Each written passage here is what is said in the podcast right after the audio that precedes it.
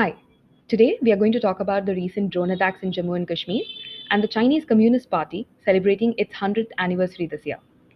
First, there were two explosions in Jammu and Kashmir's airbase carried out using civilian drones. For some time now, there has been apprehension about low flying drones that escapes the military radar. They have been used previously to drop drugs and ammunitions across the LOC into Punjab, but other than shooting at these drones, no counter drone systems have been inducted so far and this might impose a high opportunity cost for the military, given these drones are meant to attack highly strategic areas. There have been precedents of this before, such as the drone attacks carried out by Houthi rebels of Yemen on the Saudi Aramco's oil facilities in 2019. This had halted global oil supply for a few days. These events have already laid out the danger such warfare can pose to the economic and territorial security of a country. Next, we have China celebrating the 100th anniversary of the CCP that was established in 1921. Here's a brief history along milestone events of how communism managed to sustain in China. So the party had its first meeting in Shanghai, and later there was a commu- uh, confusion about the precise date. And so Mao picked July 1st to commemorate the foundation. And now comes the power struggle between the Chinese nationalists and the communists.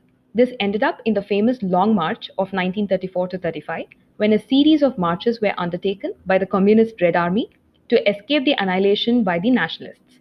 This was also the event that saw the rise of Mao Zedong. Following the Communists' retreat, the nationalists faced another challenge when Imperial Japan invaded China. Though Japan was defeated, there were many casualties suffered by the nationalists' army, and the communists were up in arms again. And this time, their isolation had allowed them to garner strength and capability and in 1949, they took over the country. Mao's policies were disastrous for China. First, the Great Leap Forward was enacted to industrialize China.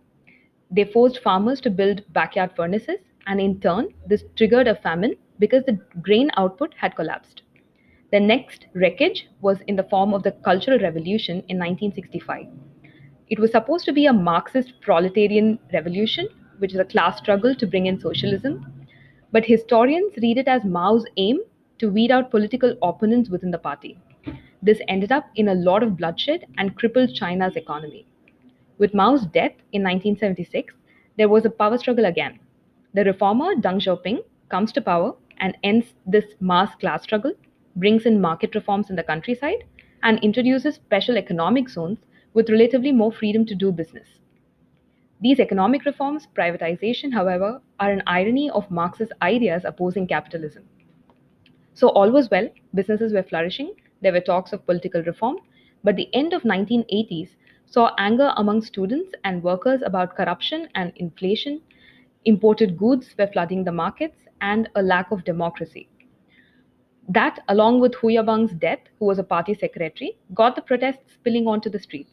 This forms the basis of the Tiananmen Square protest, which you might recall by a photo of a man standing alone in front of a battle tank. On a side note, the military crackdown did not take place in the square itself, and the protesters were cleared off before that, but it took place in many areas around Beijing. The effect of this crackdown was massive on the minds of the people, and the reputation of the military was greatly affected. This made the leadership get its act together within the party and impose term limits on the top position two five year terms, and no more. In time, China made big strides in the economic and political sphere, building islands in South China Sea, entry into the World Trade Organization, its effective tackling of the global financial crisis. Put together, proved its worth against Western diktats of the financial system and democratic values. Transfer of power, however, has always been the sticking issue for CCP, and that is now tackled by Xi Jinping by altogether abolishing term limits. He's at the end of his second term and is yet to name a successor. In the recent years, China has slowly been building its soft power, exporting its culture, and establishing centers to study its language and its revisionist history. This can be understood from what they say about an idea gaining more legitimacy with its spread and acceptance elsewhere. But the ideology sustaining communism in China has evolved very much from what Marx had conceived. A Chinese party leader once said, whatever they tried and worked, they called it socialism, and whatever didn't work was thought to be against socialism. Ideas can be imported, but Chinese communism is more of a model than an ideology, and exporting models require preconditions to exist. This might be a challenge facing China that has made its geopolitical ambitions clear in the recent times. Lastly, North Korea, which has a communist history longer than that of China, is currently mourning the weight loss of its leader.